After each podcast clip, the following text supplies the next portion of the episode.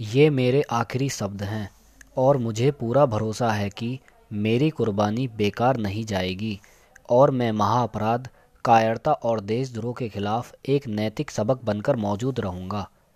ये सल्वाडोर आइंदे द्वारा दिए गए आखिरी भाषण के कुछ मुख्य अंश हैं। उस समय आइंदे दक्षिण अमेरिकी महाद्वीप के एक प्रमुख देश, चीले के राष्ट्रपति पद पर थे। उन्होंने 11 सितंबर 1973 की सुबह को यह भाषण दिया था और उसी दिन नौसेना ने उनकी सरकार का तख्ता पलट कर दिया था। चीले की सोशलिस्ट पार्टी की स्थापना आइंदे ने की थी और उन्होंने ही पॉपुलर यूनिटी नामक गठबंधन का नेतृत्व भी किया था।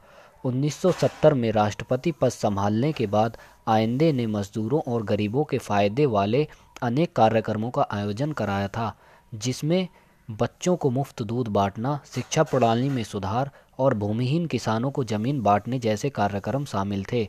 उनका राजनीतिक गठबंधन विदेशी कंपनियों द्वारा देश से तांबा जैसी प्राकृतिक संपदा को बाहर ले जाने का विरोध करता था।